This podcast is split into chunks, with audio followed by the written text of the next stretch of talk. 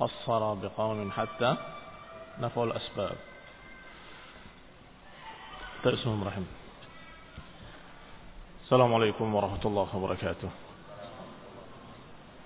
إن الحمد لله نحمده ونستعينه ونستغفره ونعوذ بالله من شرور أنفسنا ومن سيئات أعمالنا. من يهده الله فلا مضل له ومن يضلل فلا هادي له وأشهد أن لا إله إلا الله وحده لا شريك له وأشهد أن محمدا عبده ورسوله صلى الله عليه وعلى آله وأصحابه والتابعين وتابع التابعين ومن تبعهم بإحسان إلى يوم الدين. يا أيها الذين آمنوا اتقوا الله حق تقاته ولا تموتن إلا وأنتم مسلمون. يا أيها الناس اتقوا ربكم الذي خلقكم من نفس واحدة وخلق منها زوجها وبث منهما رجالا كثيرا ونساء. واتقوا الله الذي تساءلون به والأرحام. إن الله كان عليكم رقيبا. يا أيها الذين آمنوا اتقوا الله وقولوا قولا سديدا. يصلح لكم أعمالكم ويغفر لكم ذنوبكم. ومن يطع الله ورسوله فقد فاز فوزا عظيما. أما بعد فإن خير الحديث كتاب الله. وخير الهدي هدي محمد صلى الله عليه وعلى آله وسلم. وشر الأمور محدثاتها فإن كل محدثة بدعة وكل بدعة ضلالة وكل ضلالة في النار. أخواني في الدين أعزكم الله كمسلمين سحرمتي ابن القيم رحمه الله تعالى dalam kitabnya Ighathatul Lahafan masih memberikan contoh-contoh berikutnya. Dari contoh godaan syaitan dalam bentuk taksir wal ghulu. Ini contoh-contoh bahwa syaitan memiliki nazghatani, memiliki dua godaan bagi mereka-mereka yang semangat digoda agar berlebih-lebihan. Mereka-mereka yang tidak memiliki semangat digoda untuk meninggalkan perintah-perintah Allah Subhanahu wa taala. Sampai pada ucapan beliau, "Wa qassara biqaumin hatta nafau al-asbab wal quwa wat tabai' wal ghara'iz." Satu kaum qassar. Mereka dalam keadaan berkurang-kurangan sehingga mereka tidak menganggap adanya sebab musabab. Tidak menganggap adanya kekuatan apa pun dari kekuatan-kekuatan manusia. Dan tidak menganggap adanya tabai' tabiat-tabiat wal gharaiz gharizah gharizah yang juga mirip maknanya dengan tabiat-tabiat. yakni tidak menganggap adanya sebab musabab kalau ini berarti begitu, kalau begitu berarti begini, kalau api membakar, kalau air turun dan sebagainya. Ini dianggap tidak ada. Ini masih berkaitan dengan perkara yang kemarin tentang Qadariyah dengan Jabriyah. Qadariyah mengingkari takdir. Sedangkan Jabriyah menganggap ada takdir dan tidak ada amalan manusia sama sekali. Semua amalan manusia itu adalah perbuatan Tuhan katanya sehingga tidak ada yang bisa disalahkan. Ini Jabriyah. Dalam masalah ikhtiar juga Qadariyah dan Jabriyah bertentangan. Sebaliknya, yakni Qadariyah menganggap ada ikhtiar dan tidak ada takdir, sedangkan Jabriyah sebaliknya. Ada takdir dan tidak ada ikhtiar. Ikhtiar itu usaha. Kalau kamu nggak usaha, kamu nggak akan bisa begini. Kalau kamu nggak belajar, nggak bisa jadi alim. Kalau kamu nggak makan, nggak akan jadi kenyang. Kalau kamu nggak minum, nggak hilang dahagamu. Ini sebab musabab namanya. Kata Qadariyah, tidak ada takdir. Kalau kamu nggak usaha, ya kamu nggak akan bisa mendapatkan harta. Udah nggak ada takdir-takdir. Dihilangin takdir dan kemudian dikatakan ada ikhtiar. Hanya ikhtiar saja. Sedangkan Jabriyah sebaliknya. Semuanya ditakdirkan. Gak perlu kamu belajar, gak perlu kamu berusaha, gak perlu kamu cari ke sana kemari, gak perlu. Duduk saja kalau ditakdirkan kamu dapat, kamu dapat. Ini namanya nafaul asbab. Menolak sabab musabab. Gak ada itu sebab musabab. Pokoknya kalau ditakdirkan jadi, kalau gak ada takdirkan gak jadi. Ditolak pula yang namanya hukum-hukum yang terjadi dari sunnatullah fil kaun, sunnatullah di alam semesta ini dianggap gak ada. Qanifidina azakumullah yakni al-quwa wa tabai' wal gharaiz. Ini dikatakan sebagai sunnatullah fil kaun. Kalau dia makan ya jadi kenyang. Kalau dia minum ya hilang dahaganya. Kalau dia berlari akan cepat. Kalau berjalan akan lambat. Ini yang namanya tabiat. Tabai' wal gharaiz. Itu dinafikan semuanya. Dan menyatakan semuanya hanya takdir. Tidak ada sebab akibat, tidak ada sebab musabab. Ini qasar.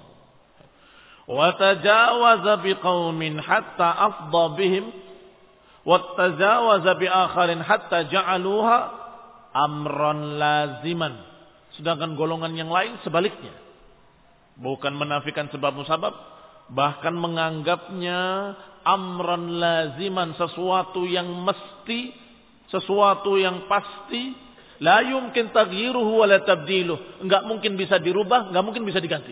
Kalau namanya api yang membakar. Dia lupa. Lupa dengan kisah Ibrahim alaihi salam. Yang Allah subhanahu wa ta'ala dengan qadha wal qadar.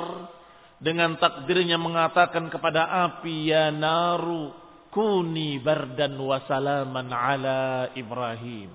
Wahai api, jadilah engkau dingin dan menyelamatkan Ibrahim. Lihat, api yang memang secara sunatullah membakar, tapi kalau Allah takdirkan dingin bisa. Ini akidahnya seorang mukmin. Sebab akibat ada. Tetapi qadha wal qadar tetap kita imani.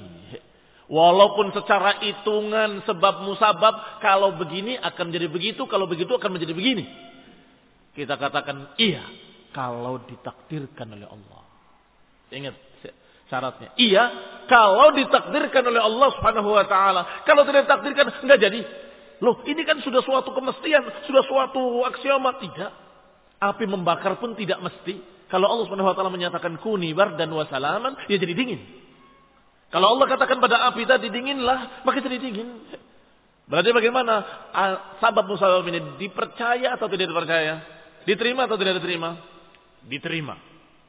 Tetapi kita ingat takdir Allah di atas segalanya. Kalau Allah takdirkan terjadi, kalau Allah tidak takdirkan tidak terjadi. Sehingga kalau ada yang berkata kalau kamu mau mendapatkan keuntungan yang halal, ya berusaha. Dagang ke apa ke, berupaya untuk mendapatkan hasilmu yang halal. Tidak mungkin kamu akan mendapatkan tanpa usaha. Ini kita tambahkan sedikit saja. Iya. Kamu ucapkan kaitkan dengan masyiatillah. Jangan sampai kamu seperti Jabriyah. Jangan pula sampai seperti Jabriyah. Ah, seperti Qadariyah. Jangan menjadi Qadariyah. Jangan menjadi Jabriyah. Qadariyah menyatakan berusaha dong, berusaha dong, berusaha dong. Gak ada takdir-takdir itu. Allah gak akan menakdirkan kalau kamu gak usaha. Ini Qadariyah. Lupa pada takdir. Sebaliknya Jabriyah menyatakan nggak perlu usaha, nggak perlu usaha, takdir sudah ada takdir selesai. yang satu ifrat, yang satu tafrid. Harusnya seorang mukmin sadik menyatakan berupayalah. Mudah-mudahan Allah memberikan kepadamu. Begitu. Berupayalah. Mudah-mudahan Allah menakdirkan untukmu. Kaum muslimin yang saya hormati. Apa yang dikatakan oleh Ibn Qayyim rahimahullah sungguh benar-benar terjadi pada manusia. Sebagian menyatakan tidak penting sebab musabab, nggak perlu berupaya, nggak perlu berusaha, mengandalkan takdir saja. Sebaliknya ada yang kemudian berupaya, berusaha berupaya, tetapi dia menyatakan tidak, nggak ada takdir itu. Yang penting kamu usaha. Dua-duanya keliru, dua-duanya menyimpang. Wa qala rahimahullah Berkata lagi Ibnu Qayyim rahimahullah. bahwasanya golongan kedua ini karena menganggap usaha itu yang penting wa rubbama ja'alaha ba'dhum mustaqillatan bit bahkan bisa jadi sebagian mereka menganggap bahwasanya sebab musabab itu mustaqillah bit menyendiri dalam pengaruh. Artinya hanya sebab musabab saja nggak ada takdir mustaqillah artinya menyendiri Seakan-akan gak ada sebab-sebab lain yang lebih besar. Yaitu qadha wal qadar. Mereka menganggap sebab musabab dan usaha hanya itu yang berpengaruh. Padahal ada sesuatu yang lebih besar. Yaitu qadha wal qadar.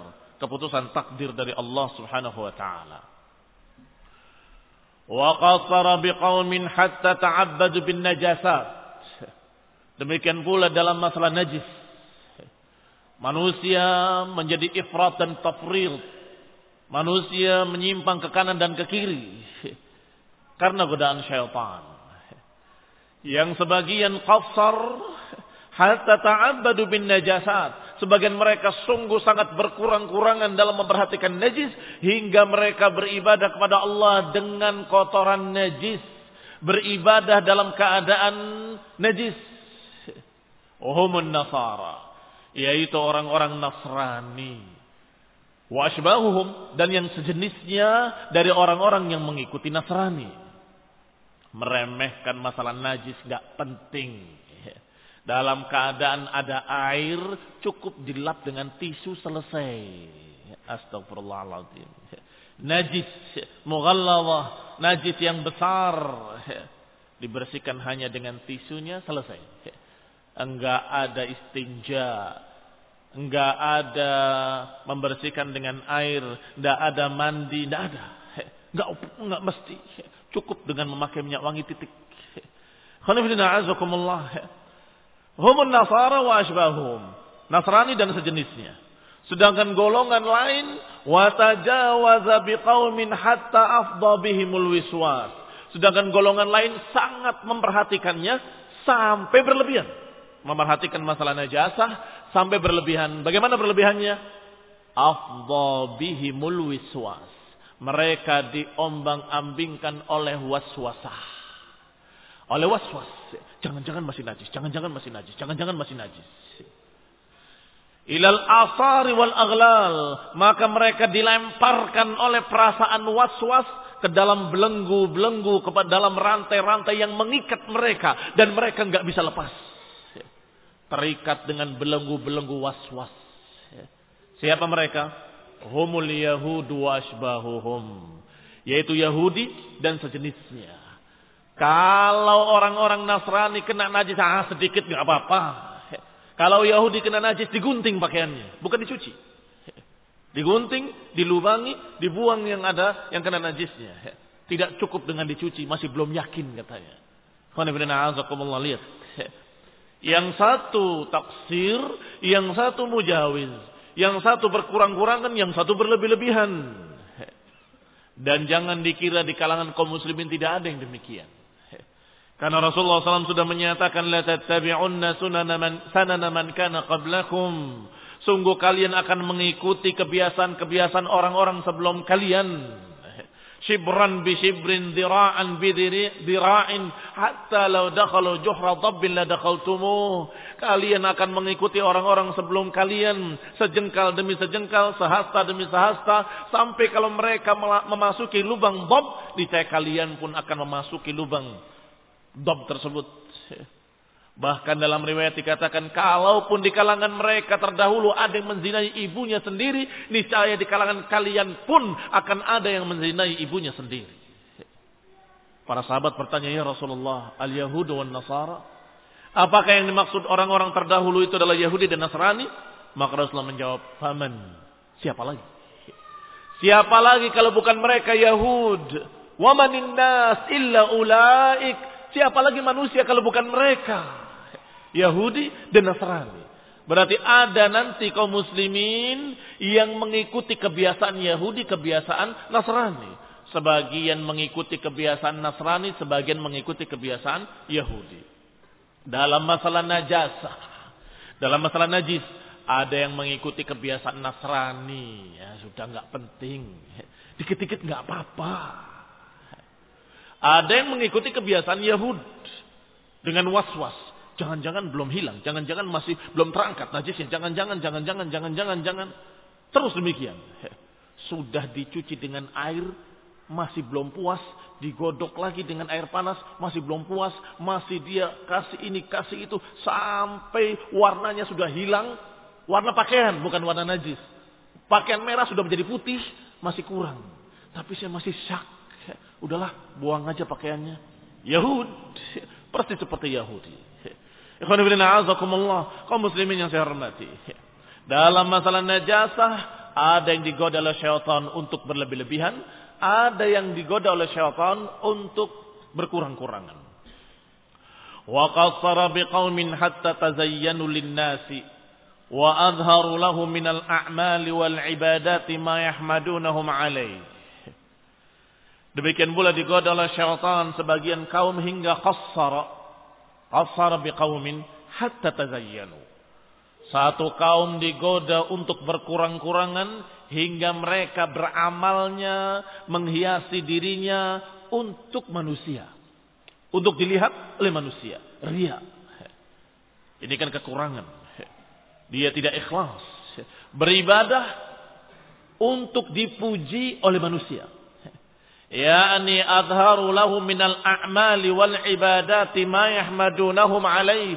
Berupaya untuk membaguskan ibadahnya beramal dengan amalan yang bagus menghiasinya dan sebagainya sampai indah sempurna supaya dipuji oleh manusia.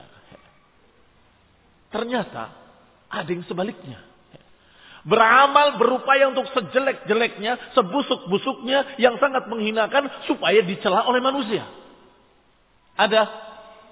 Subhanallah, ada. Gharib wa ajib. Ada aliran yang sengaja ingin dicerca oleh manusia. Namanya aliran malamatiyah. Malamatiyah ini aliran sempalan dari sufi yang mereka menganggap kalau kita ingin dipuji itu ria. Sehingga kita berupaya untuk dicela. Berupaya supaya diejek, dicemooh, dihina.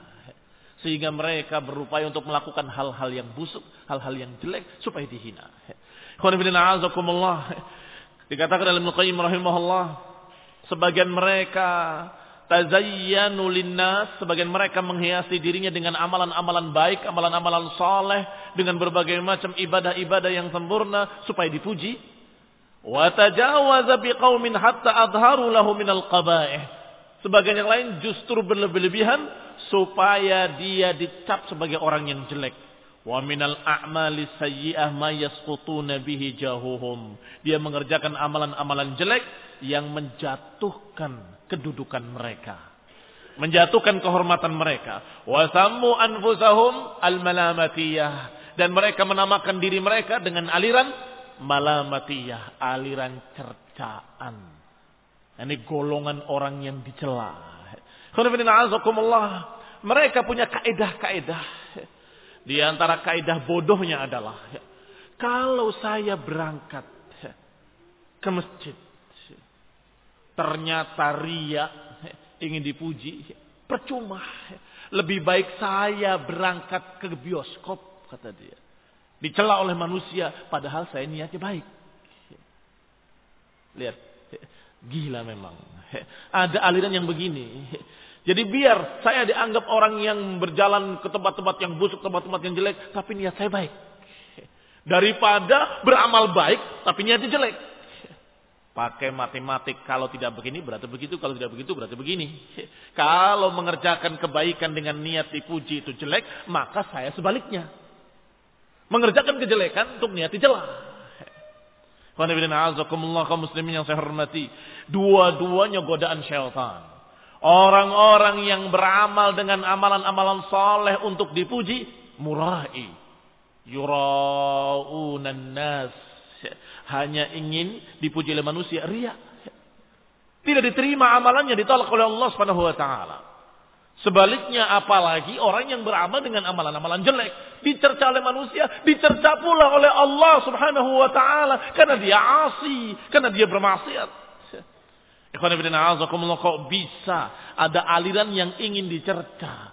Aliran yang ingin dihinakan. Kalau dia dihinakan, dicemoohkan, diejek, direndahkan. Maka dia bangga. Saya betul-betul sudah menjadi orang yang paling rendah di masyarakat. Maka saya jauh dari kesombongan katanya. Naam, kebanyakan ahlu tasawuf memang majnun. Kebanyakan dari golongan mereka adalah orang yang aneh. Wa biqaumin hatta ahmalu a'mal al-qulubi wa lam yaltafitu ilaiha wa adduha fadlan. Masih golongan yang sejenis mereka. Satu kaum qassaru mereka berkurang-kurangan hingga mereka tidak mempedulikan amalan-amalan hati. Tidak pernah membahas amalan-amalan hati. Yang dipelajari amalan-amalan zahir. Begini, begitu, kerjanya begini dan begitu. Amalan yang benar adalah ini dan itu. Ya, ini bagaimana cara ibadah, bagaimana cara yang benar. Itu bagus sesungguhnya. Tetapi mereka tidak pernah membicarakan masalah hati. Walam yaltafitu ilaiha nggak pernah menengok masalah hati. Wa'aduha fadlan dan menganggapnya itu adalah fadl, lebihan atau kelebihan atau suatu yang tidak perlu. Au fudulan atau itu adalah perkara fudul, perkara yang tidak perlu. Bayangkan. Dari satu sisi sudah bagus sesungguhnya. Apa itu? Hanya mempelajari mana yang benar, mana yang salah, mana yang benar, mana yang salah. Ini halal, ini haram, ini ibadah salat bagaimana caranya, ibadah puasa bagaimana caranya. Masya Allah. Dengan ilmu. Tetapi masalah hati, ah itu nggak penting. Qala rahimahullah, berkata Ibnu Qayyim rahimahullah. Dikatakan watajawaza bi akharin. Sedangkan golongan lain melampaui batas dalam masalah hati. Qassaru nadharahum wa amalahum 'alaiha. Pandangan mereka Amalan mereka hanya sekitar hati saja. Jagalah hati, jagalah hati, jagalah hati, jagalah hati. Beramal dengan ibadah sholat gak benar, gak becus. Ibadah puasanya gak benar, gak becus. Ibadah-ibadah ini apa yang halal, yang haram, yang sunnah, yang bidang gak ngerti. Mana tauhid, mana syirik gak tahu. Astagfirullahaladzim. Kata Ibn Qayyim rahimahullah, kalau mau berbicara masalah hati, sungguh perusak hati yang paling besar adalah syirik. Bagaimana mungkin berbicara hati tapi syirik nggak pernah dibahas? Aneh. Lihat golongan yang kedua. Melampaui batas berbicara masalah hati. Walam yaltafitu ila kathiri min a'malil jawarih. Tidak pernah menengok kepada amalan-amalan yang sifatnya anggota badan. Amalan-amalan zahir dengan amalan jawarih. Qalu mereka berkata, al-arif la yasqut wariduhu liwirdihi. Yang namanya arif nggak pernah lepas dari wiridnya. Seakan-akan yang namanya ibadah hanya wirid. Dan wirid itu menurut mereka adalah perbaikan hati, perbaikan hati. Dan mereka tidak menyebutnya sebagai ibadah, tapi menyebutnya sebagai riyadhah. Apa itu riyadhah? Latihan. Jadi wirid-wirid itu dikatakan latihan, latihan, latihan untuk memperbaiki hati. Sehingga mereka meningkatkan kadarnya. Seperti latihan olahraga. Ya ini 10 sudah mampu, 20 sudah mampu, 100 sudah mampu, 1000 sudah mampu lagi 20 ribu. Terus begitu. Zikir juga begitu. Sekian. Kok nanti sudah mampu lebih dari itu. Lebih dari sampai 70 ribu. 70 ribu sudah mampu lebih lagi. Tidak pernah dia mempelajari sholatnya. Mana yang sunnah, mana yang bid'ah. Nggak pernah mempelajari bagaimana puasanya, mana yang sunnah, mana yang bid'ah. Nggak mempelajari bagaimana cara beribadah, mana yang benar, mana yang salah. Dan mereka membagi dua. Yang namanya ilmu ada dua, ada ilmu fadail, ada ilmu masail katanya. Kalau ilmu fadail, itu keutamaan sholat, keutamaan puasa, keutamaan haji, keutamaan zikir, keutamaan ini, keutamaan itu. Itu ilmu fadail. Adapun ilmu masail, sholatnya bagaimana? Ini yang benar, ini salah. Ini yang sunnah, ini yang bid'ah. Itu ilmu masail. Kemudian telah dibagi dua kata mereka, kita hanya bicara ilmu fadha'il saja. Awas, jangan bicara ilmu masail. Kalau kita sudah bicara ilmu masail, ini sunnah, ini bid'ah, maka kita akan menyalahkan orang lain. Ini bid'ah. Kamu akan menyalahkan orang lain, ini keliru, ini yang benar. Nanti hati kita akan rusak katanya. Nanti hati kita akan menjadi keras Sudahlah, yang penting mereka mau sholat bebas. Bagaimanapun sholatnya, biarkan mereka.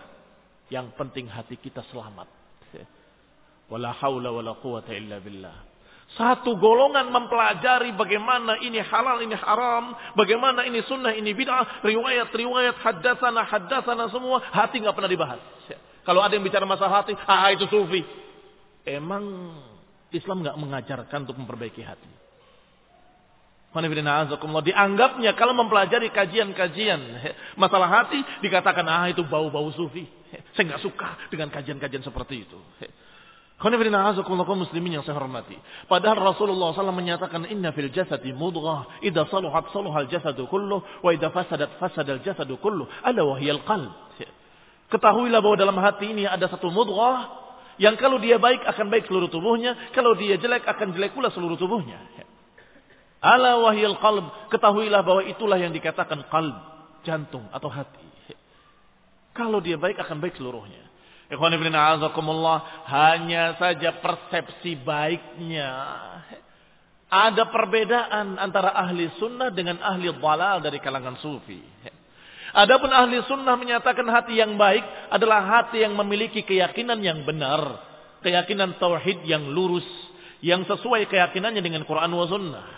Adapun kaum tasawuf menyatakan hati yang baik adalah hati yang tidak pernah menyalahkan orang lain. Hati yang tidak pernah menyinggung perasaan orang lain. Hati yang tidak pernah mengatakan fulan salah, fulan bid'ah, fulan begitu. Itu hati yang baik. Padahal yang namanya amar ma'ruf nahi munkar mesti akan mengatakan ini munkar, perbaikilah. Ini adalah ma'ruf, kerjakanlah. Mesti akan menyalahkan yang salah, membenarkan yang benar. Itu amar ma'ruf nahi munkar yang diperintahkan dalam Quran, dalam sunnah. Akhirnya mereka bicara hati, hati, hati, hati. Ternyata hatinya paling rusak. Jagalah hati, jagalah hati, jagalah hati. Ternyata hatinya paling rusak. Kenapa? Syirik dibiarkan. Bid'ah dibiarkan Bagaimana tidak rusak hatinya kalau dia membiarkan kemaksiatan, membiarkan kesyirikan, membiarkan berbagai macam kebidahan. Dikatakan yang penting kita muslimin, la syarqiyah, la gharbiyah, islamiyah, islamiyah. Enggak ada timur, enggak ada barat, wala sunni, wala syiah. Tidak sunni, tidak syiah, yang penting Islam. Enggak timur, enggak barat, enggak sunni, enggak syiah, enggak bid'ah, enggak sunnah, yang penting Islam kaum muslimin yang saya hormati. Orang yang demikian justru akan merusak hati mereka sendiri. Berarti di sini ada dua pula kelompok sesat dalam masalah hati. Ada yang tidak pernah memperhatikan hati, ada yang hanya memperhatikan hati, enggak memperhatikan yang lainnya. Qala wa hadha babun wasi' jiddan law tatabba'nahu labalagha mablaghan katsira. Dan bab ini sangat luas sekali kalau kita mengikuti terus contoh berikutnya, maka niscaya akan mencapai sekian banyak. Wa innama asyarna ilaihi adna isyarah. Dan ini kata Ibnu Qayyim, hanya kami isyaratkan sedikit sekali isyarat. Tiga kajian, belum selesai contoh-contohnya. Itu kata Ibnu Qayyim, adna isyarah. Ini baru sedikit. Masih banyak lagi contoh-contohnya dalam bab ini. Faslun. Fasal berikutnya. Wa min hiyalihi wa makayidihi al-kalamul batil. Dan di antara tipu daya syaitan, di antara makar-makar dan rencana jahat syaitan adalah al-kalamul batil. Ucapan yang batil. Ucapan yang batil kalau ditawarkan kepada kaum muslimin nggak akan diterima. Sehingga ucapan yang batil tadi dibungkus dengan berbagai macam ucapan-ucapan yang seakan-akan benar. Ini godaan syaitan Al-ara al-mutahafitah, pendapat-pendapat yang menyimpang, wal khayalatil mutanaqidah dan khayalan-khayalan yang kontradiksi. Allati hiya zabalatul adhani wa nahatatul afkar yang merupakan sampah pikiran, yang merupakan kotoran pemikiran والزبد الذي يقذف به القلوب المظلمة المحيرة dan pikiran-pikiran jelek tadi, ucapan-ucapan batil tadi merupakan zabad, buih yang keluar dari hati yang penuh dengan kebingungan. Jadi kalau hati penuh kebingungan akan mengeluarkan busa. Ah, busanya itulah yang dikatakan kalamul batil al-mutahafitah. Ucapan-ucapan kosong, ucapan-ucapan salah, ucapan batil, pikiran-pikiran jelek dan seterusnya. Itu sering kali dari syaitan. Bukan tiba-tiba dia kemudian cerdas, punya pemikiran baru. Saya pikir, seakan-akan dia sendiri yang berpikir. Padahal itu ditiupkan oleh syaitan. Ada seorang yang menafsirkan ayat Allah Subhanahu wa taala. Inni ja'ilun fil ardi khalifah. Aku menjadikan di muka bumi khalifah. Tiba-tiba orang ini ngelamun. Oh, saya menemukan sesuatu yang belum ditemukan orang lain. Karena dia ngerti bahasa Arab sedikit. Dia berkata, Bukankah kalimat ini ja'ilun? Kalimat ja'il itu dari kata ja'ala. Dan ja'ala itu membutuhkan dua maf'ul. Menjadikan titik-titik menjadi titik-titik. Itu ja'ala.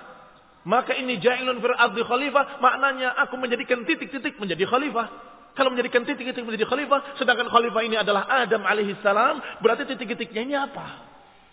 Bisa jadi apa yang dikatakan oleh bulan mau bulan berarti benar yang menyatakan manusia dari monyet. Siapa namanya? Hah? Einstein. Darwin. Nah, Darwin. Bisa jadi yang dikatakan oleh teori Darwin benar. Karena di sini dikatakan ini jahilun, sesungguhnya aku menjadikan titik-titik menjadi Adam alaihissalam. Ah, titik-titiknya ini apa? Bisa jadi itu adalah Adam alaihissalam. Oh, itu adalah monyet. Astagfirullahaladzim. Hada kalamun batil wa hada ara mutahafitah dan inilah yang dimaksud oleh Ibnu Qayyim tadi bahwa syaitan meniupkan sesuatu. Zukhrufal qawli ghurura yang seakan-akan itu adalah hak padahal batil. Bayangkan kalau dikatakan Adam itu dijadikan dari monyet. Betapa rendahnya Adam alaihi salam dan betapa terhinanya manusia. Bagaimana mungkin Allah Subhanahu wa taala memuliakan manusia? Sampai-sampai Allah menyatakan kepada para malaikatnya untuk sujud penghormatan kepada Adam. Ternyata dianggap dihinakan oleh Darwin dan si mufasir ini tadi. Mufasir gila ini tadi. Muslimin yang saya hormati Jangan sampai semua yang terbersit di pikiran ini langsung dikatakan, oh saya menemukan satu uh, kebenaran. Hati-hati yang namanya kebenaran itu nggak bisa dengan ngelamun. Nggak bisa dengan ngelamun kemudian berpikir dengan kepalanya. Yang masuk syaitan. Baca dari para ulama, baca tafsir dari para ahli tafsir, baca dari mereka-mereka yang memang merupakan pakar-pakar ilmu tafsir. Jangan ngelamun sendiri, memikirkan sendiri dengan kepalanya. Akhirnya yang muncul adalah buih-buih dari otak yang bingung. Buih-buih itulah yang dikatakan kalamul batil, ara al-mutahafitah. Itulah zabad alladhi yaqdhifu bihi al-qulubul mudlima al-muhayyirah. Hati yang gelap, hati yang bingung akan yaqdhifu bizabadi, akan mengeluarkan buih-buih. Dan buih-buih itulah pikiran-pikiran kotor tadi. Allati ta'dilul haqqa bil batil yaitu pikiran gelap yang menyamakan hak dengan batil. Wal khata' was sawab yang menyamakan kebenaran dengan kesalahan Bagaimana menyamakan kebenaran dengan kesalahan dan menyamakan hak dengan batil? Sama-sama diuji oleh pikirannya. Ini pendapat dari Quran. Dibilang pendapat. Ini pendapat dari orang kafir.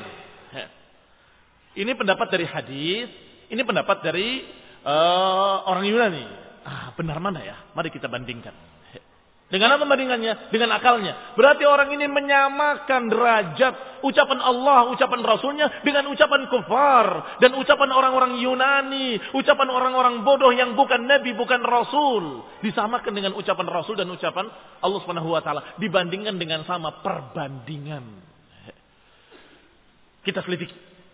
Apa betul yang namanya lalat itu salah satu sayapnya memiliki penyakit racun dan sayap yang lainnya merupakan obatnya.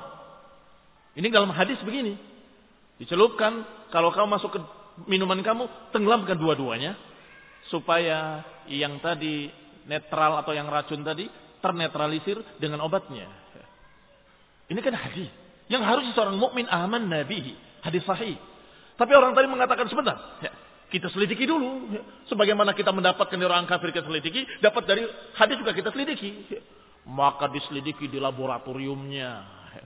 Sekian lama sampai kesimpulannya saya ya. lebih percaya dengan ucapan dokter-dokter kafir daripada hadis Bukhari. Astagfirullahaladzim. Ada zabalatul adhani. Itu adalah sampah pikiran. Kotoran-kotoran buih-buih orang yang bingung. Otak yang bingung mengeluarkan buih. Itulah buihnya. Yang la faidata fi. Yang gak ada faidah sama sekali. Semua dalilnya bukan Quran, bukan sunnah. Dalilnya bukankah, bukankah, bukankah, berarti, berarti, berarti. Pakai pikirannya. Kalau begini kan berarti begitu. Kalau begitu berarti begini. Dengan otak atik otaknya sendiri. Berarti dia mendudukan sejajar antara hak dengan batil. Mendudukan sejajar antara kebenaran dengan kesalahan. Dan mendudukan sejajar antara ucapan manusia dengan ucapan seorang Rasul. Sallallahu alaihi wa ala alihi wasallam. Qad taqadhafat biha amwajus syubuhat. Maka sungguh dia diombang-ambingkan oleh gelombang-gelombang syubhat. Gelombang syubhat. Syubhat itulah kesesatan yang menurut pikiran dia seakan-akan benar. Itu syubhat namanya. Waranat alaiha ghayumul khayalat dan hatinya sudah tertutupi dengan awan gelap dari awan-awan khayalannya sendiri. Awan gelap dari pikirannya sendiri. Bal rana kalla bal rana ala qulubihim ma kanu yaksibun. Kalla. Bal rana ala qulubihim. Bahkan akan diberi titik hitam tanda pada hati mereka karena mereka berbuat dengan perbuatan yang jelek. Ini bimakanu yaksibun dengan apa yang mereka lakukan dari perbuatan-perbuatan jelek, maka akhirnya hati mereka jadi gelap.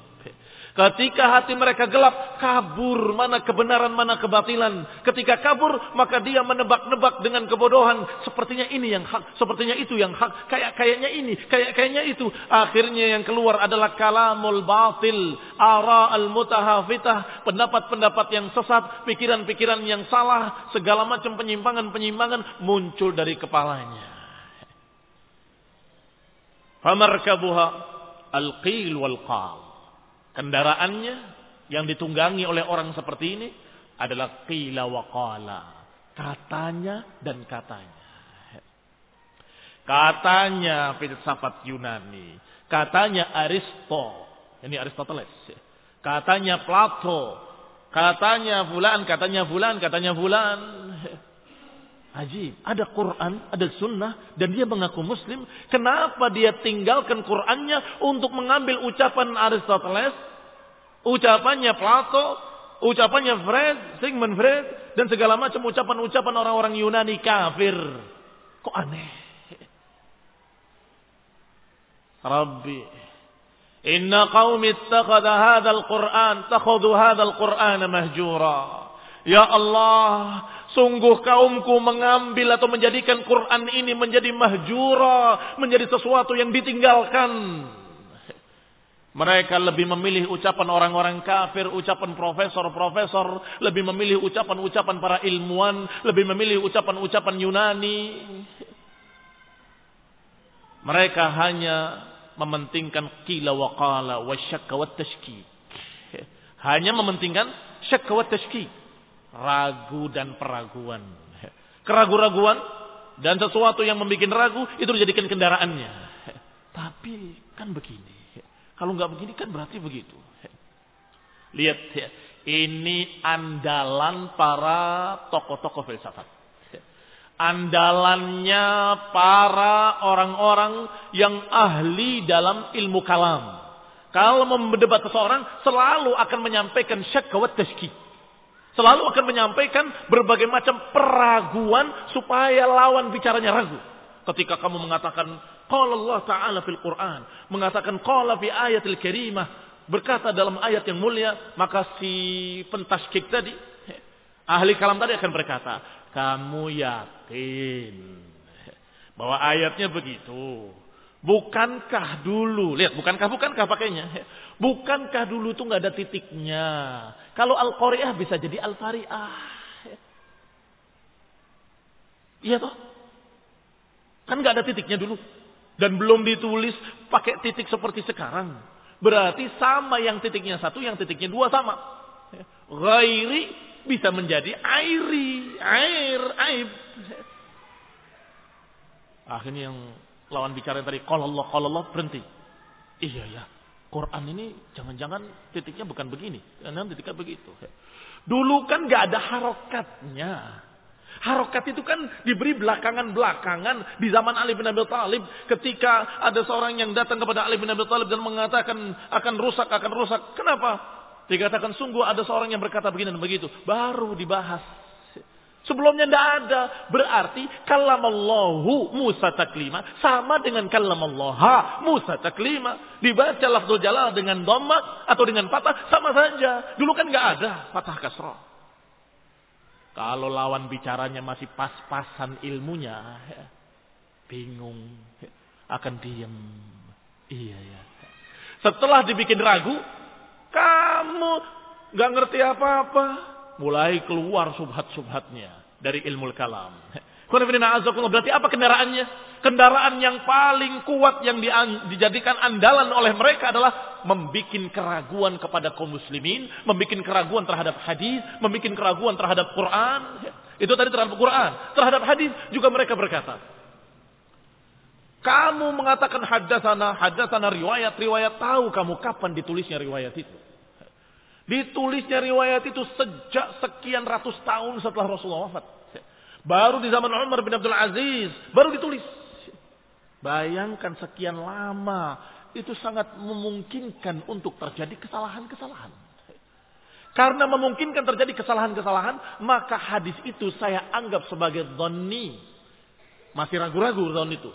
Kalau dhanni, maka ingatlah ayat Al-Quran. Inna dhanna la yugni minal haqqi syai'a. Yang namanya dhan nggak bisa membawa kebenaran sedikit pun. Astagfirullahaladzim. Ditolak hadis seluruhnya. Inna lillah wa inna ilaihi raji'un. Ini andalannya mereka. Apa andalannya? Qil wa qal wa syak wa tashkik. Meragukan, membuat bingung, agar orang bingung. Setelah bingung, dicocok hidungnya, diseret. Ayo ikut ke sini. Setelah bingung. Pertama, programnya dibikin bingung. Maka nggak perlu kamu duduk bersama mereka, walaupun alasannya diskusi interaktif atau uh, mencari kebenaran. Eh, mencari kebenaran dalam Quran dan Sunnah.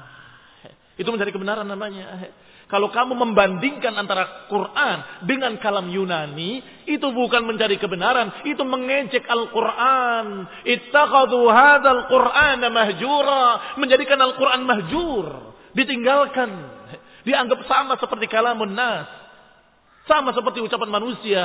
Berarti datangnya kamu ketika mau berdebat dengan mereka, berarti kamu sudah merendahkan agamamu sendiri. Imam Malik nggak mau ketika diajak debat oleh model-model manusia seperti ini. Ta'al ilal hanut. Marilah ke warung sebentar. Ana uhajju. Aku akan memberikan argumenku kepadamu. Silahkan engkau bantah argumenku, kalau memang engkau menang, maka aku akan ikut kamu. Kata Imam Malik, bagaimana kalau ternyata aku kalah? Kalau engkau kalah, engkau ikut aku. Kalau aku kalah, aku ikut kamu. Baik, kalau aku kalah kemudian aku ikut kamu. Kemudian kita berdua berdebat dengan orang yang ketiga. Ternyata orang ketiga yang menang debatnya. Bagaimana? Kalau dia yang menang, kita berdua ikut dia. Kata Imam Malik, berarti engkau belum menemukan agamamu sendiri. Pergilah kamu cari agamamu sendiri, aku sudah yakin dengan agamaku sendiri. Sungguh engkau akan menjadi orang yang berpindah-pindah agama selalu. Tidak pernah yakin, selalu ragu. Dikatakan bahwa agama ini bukan untuk diperdebatkan. Sudah pasti kebenarannya. Siapa yang percaya dia mukmin, siapa yang nggak percaya dia kafir. Agama ini, Quran wa sunnah, adalah suatu agama yang pasti kebenarannya. Barang siapa yang beriman dialah orang mukmin, siapa yang tidak percaya berarti dia orang kafir selesai. muslimin yang saya hormati. Enggak perlu diperbandingkan dengan sesuatu yang bukan hak. Sesuatu yang tidak jelas. Bukan dari Allah, bukan dari Rasulnya. Mau dibandingkan dengan sesuatu dari Allah dan Rasulnya. Ini namanya kurang ajar. Menyamakan saja sudah kurang ajar. Apalagi kemudian ada yang dikatakan ini yang kalah, ini yang menang. Ikhwan ibn kaum muslimin yang saya hormati. Wa kasratul jadali. Ini masih ataf dengan yang sebelumnya. Berarti masih berbicara markabuhum. Markabuha al-qil wal qal wa syak wa tashkik wa kasratul jadal. Kendaraan mereka hanya katanya dan katanya. Dan yang kedua, syak wa tashkik, membuat ragu. Dan yang ketiga, kasratul jadali, debat. Banyak debat. Hobinya debat. Sehingga kalau ada orang yang menasehati, ini menasehatin. Bukan sedang bicara pengen menang, bukan. Kamu itu po yao. Pelajari hadis, kerjakan. Pelajari kitab ini, kitab itu. Apa jawabannya? Sudah kamu punya kitab apa saja bawa sini kita debat. Loh, nasihat diajak debat. Orang nasihat lagi kamu kapan mau sholat? Sudah kamu duduk sini kita debat. Apakah saya yang benar atau kamu yang benar? Lu saya nasihati kamu supaya sholat. Kok ngajak debat? Aneh. Memang hobinya. Jangan heran. Itu memang kendaraan mereka. Mereka tidak punya hujah dari Quran. nggak punya hujah dari hadis yang sahih. Mereka nggak punya dalil dari akwalus salaf. Mereka nggak punya dalil dari akwal ulama ahli sunnah. Maka hujah mereka hanya asyak wa tashkik. Peragu-raguan atau hujah mereka adalah bukankah, bukankah, bukankah, bukankah, bukankah, bukankah. Memakai ilmu filsafat, ilmu debat, retorika, kasratul jadal. Itu senjata mereka. Laisa laha hasilun minal yaqini ya'ulu alaih. Mereka tidak memiliki sesuatu yang menghasilkan keyakinan. Tidak memiliki sesuatu yang menghasilkan keyakinan yang ya'ulu alaih, yang bisa dirujuk kepadanya. Sehingga ketika Syekh Al-Albani rahimahullahu taala didatangi oleh tokoh-tokoh sesat dari kalangan Mu'tazilah atau Syekh Al-Albani menjulukinya dengan afrah Mu'tazilah, bibit-bibit Mu'tazilah. Belum seperti Mu'tazilah benar, tapi masih afrah, masih bibit-bibit Mu'tazilah, masih piyik-piyiknya. Apa yang diajak dikatakan oleh Syekh Al-Albani? Sebentar sebelum kita berbicara. Sebelum kita berbicara, berdiskusi, saya tanya dulu sama kalian. Rujukan kita apa kalau kita berbeda pendapat? Hah? Lihat. Diajarkan oleh beliau, rujukannya apa dulu kalau kita berbeda pendapat? Kalau rujukannya kepada Quran, kepada sunnah, kita lanjutkan. Kalau tidak kepada Quran dan Sunnah atau bukan Quran dan Sunnah, maka kita tidak bisa bicara. Ya, ini diusir pergi, tidak bisa bicara. Ya. Kata mereka, ya, dalam dua kaset perdebatan ini, orang tadi berkata, tapi bukankah sebelum ayat turun, sebelum Rasulullah diutus, Allah sudah memberikan akal kepada kita. Berarti akal inilah merupakan standar untuk mengukur apakah ini benar-benar kitab dari Allah atau bukan. Apakah ini hadis dari Rasulullah atau bukan? Karena akan lebih dulu sebelum Quran dan Sunnah. Lihat. A'udzubillahi rajim. Syekh Albani mengatakan rujukannya Quran dan Sunnah, dia menyatakan jangan, rujukannya akal saja. Karena akal lebih dulu. Sebelum Quran diturunkan, sebelum Rasulullah diutus, akal sudah diberi di otak-otak kita. Sudah ada pada manusia. Maka akal lebih dulu. Harusnya akal itu yang menjadi standar. Sampai tidak selesai dan berakhir dengan diusir dari majelisnya. Nggak akan bisa bicara karena rujukannya berbeda. Kamu menyatakan kalau Allah, kalau Rasul dan hadis yang sahih, dia berkata, tapi itu kan nggak masuk akal. Mau apa? Hadis yang kamu bawakan akan dibantah dengan kalimat, tapi kan itu garu makul, nggak masuk akal. Nggak bisa diterima itu. Ya sampai kapan pun nggak akan bisa ketemu karena rujukannya berbeda. Sehingga ikhwan ibn muslimin yang saya hormati. Kalau sudah terlihat rujukannya bukan pada Quran dan Sunnah selesai. Nggak perlu kita lanjutkan pembicaraan. Wala mu'taqad mutabiq lil haqqi yarji ilaih. Mereka juga tidak memiliki keyakinan-keyakinan yang pasti. Yang bisa dijadikan sebagai rujukan. Yarji ilai maksudnya jadikan rujukan. Tidak ada keyakinan yang cocok dengan kebenaran yang bisa dijadikan rujukan. Iya kan? Mau dijadikan rujukannya apa? Yang pasti, yang yakin, yang tidak mungkin bisa berubah. Harusnya kan Quran. Itu sudah pasti tidak akan bisa berubah. Dan hadis-hadis Rasulullah SAW yang sudah terpilih, diperiksa oleh sekian para ulama sepanjang masa bahwa hadis itu sahih. Baik.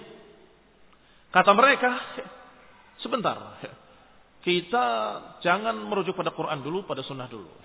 Sebelum kita bicara Quran dan Sunnah, kita harus yakin dulu adakah Tuhan? Kalau kita katakan ada, apakah benar Tuhan mengutus seorang Rasul? Dibahas dari nol. Kalau bicara ke sana, rujukannya apa? Kamu merujuk gurumu, saya merujuk guru saya, si fulan merujuk gurunya sendiri, terus semuanya tidak pasti. Berarti nggak ada rujukan keyakinan yang pasti yang bisa sebagai standar. muslimin yang saya hormati. Mereka dalam keadaan seperti itu. Mengendarai berbagai macam syubhat-syubhat, debat, ilmu debat, ilmu bantah-membantah. Yuhi ba'duhum ila ba'din zukhrufal qawli ghurura. Mereka saling membisikkan. Bisikan-bisikan dusta. Bisikan-bisikan yang merupakan zukhrufal qawli ghurura. Zukhrufal qawl artinya kata-kata yang dirangkai indah yang menipu. Ini petikan dari Quran. Bahwa Allah menceritakan tentang syaitan. Yuhi ba'duhum ila ba'din zukhrufal qawli ghurura. Bahwasanya syaitan sebagian mereka kepada sebagian lain, manusia dan jin saling membisikkan kata-kata yang menipu. Tapi muzakhraf. Muzakhraf yang dihias. Seakan-akan indah sekali. Padahal itu menyesatkan. Seperti kalimat yang sering didendangkan oleh mereka dengan kata-kata yang sungguh sangat indahnya. Sampai kapan kita akan berantem terus menerus? Sampai kapan kita akan berbantah-bantahan? Sampai keluar air mata bicaranya. Sampai kapan? Sampai kapan? Sudahlah. Sudah masanya kita bersatu kaum muslimin. Jangan saling salah menyalahkan. Kita bersatu padu. Sudah semuanya benar. Semuanya nggak ada yang salah. Mari kita bersatu, mari kita bergandeng tangan agar Islam ini kuat. Indah apa nggak indah? Hah? Indah toh? Masya Allah indahnya. Masya Allah. Setiap orang awam akan tertipu. Akan merasa, duhai, Ustadz ini betapa hatinya sangat baik. Sungguh betapa sopannya, betapa lembutnya, betapa-betapa. Semuanya terbuai dengan rayuan gombal. Padahal itu yang dibungkus dalam kata-kata tadi maknanya Enggak perlu amar ma'ruf nahi munkar. Jangan nurut sama Allah ketika Allah menyatakan tak muru nabil ma'ruf wa 'anil munkar. Jangan. Jangan nurut dengan ucapan Nabi ketika memerintahkan untuk man ra'a minkum munkaran falyughayyiruhu biyadi. Setiap orang yang melihat kemunkaran rubahlah dengan tangannya. Jangan nurut, jangan nyalahkan orang lain. Biarkan saja yang mungkar-mungkar, jangan kamu salahkan. Yang menyimpang sufi, mu'tazilah, ahlul kalam, uh, para teroris, segala macam khawarij, jangan disalahkan. Semuanya benar. Lihat ya. Zukhrufal qawli ghurura. Kata-katanya indah ternyata sungguh menipu. Wallah dengan kalimat tadi yang kelihatannya indah itu berarti mengubur amar ma'ruf nahi munkar betul-betul dikubur habis. Ya. Tidak tersisa. Setiap orang yang menyatakan itu bid'ah akan ditegur. Kamu nggak dengar kajian kemarin dari Syekh Fulan, Ustadz Fulan yang menyatakan kita tidak perlu salah menyalahkan. Ya. Setiap kamu menyatakan bahwa itu syirik, kamu akan ditegur lagi dan terus begitu. نسأل الله السلامة والعافية. ونسأل الله الهداية لنا ولهم ولجميع المسلمين. سبحانك اللهم وبحمدك. أشهد أن لا إله إلا أنت. أستغفرك وأتوب إليك. والسلام عليكم ورحمة الله وبركاته.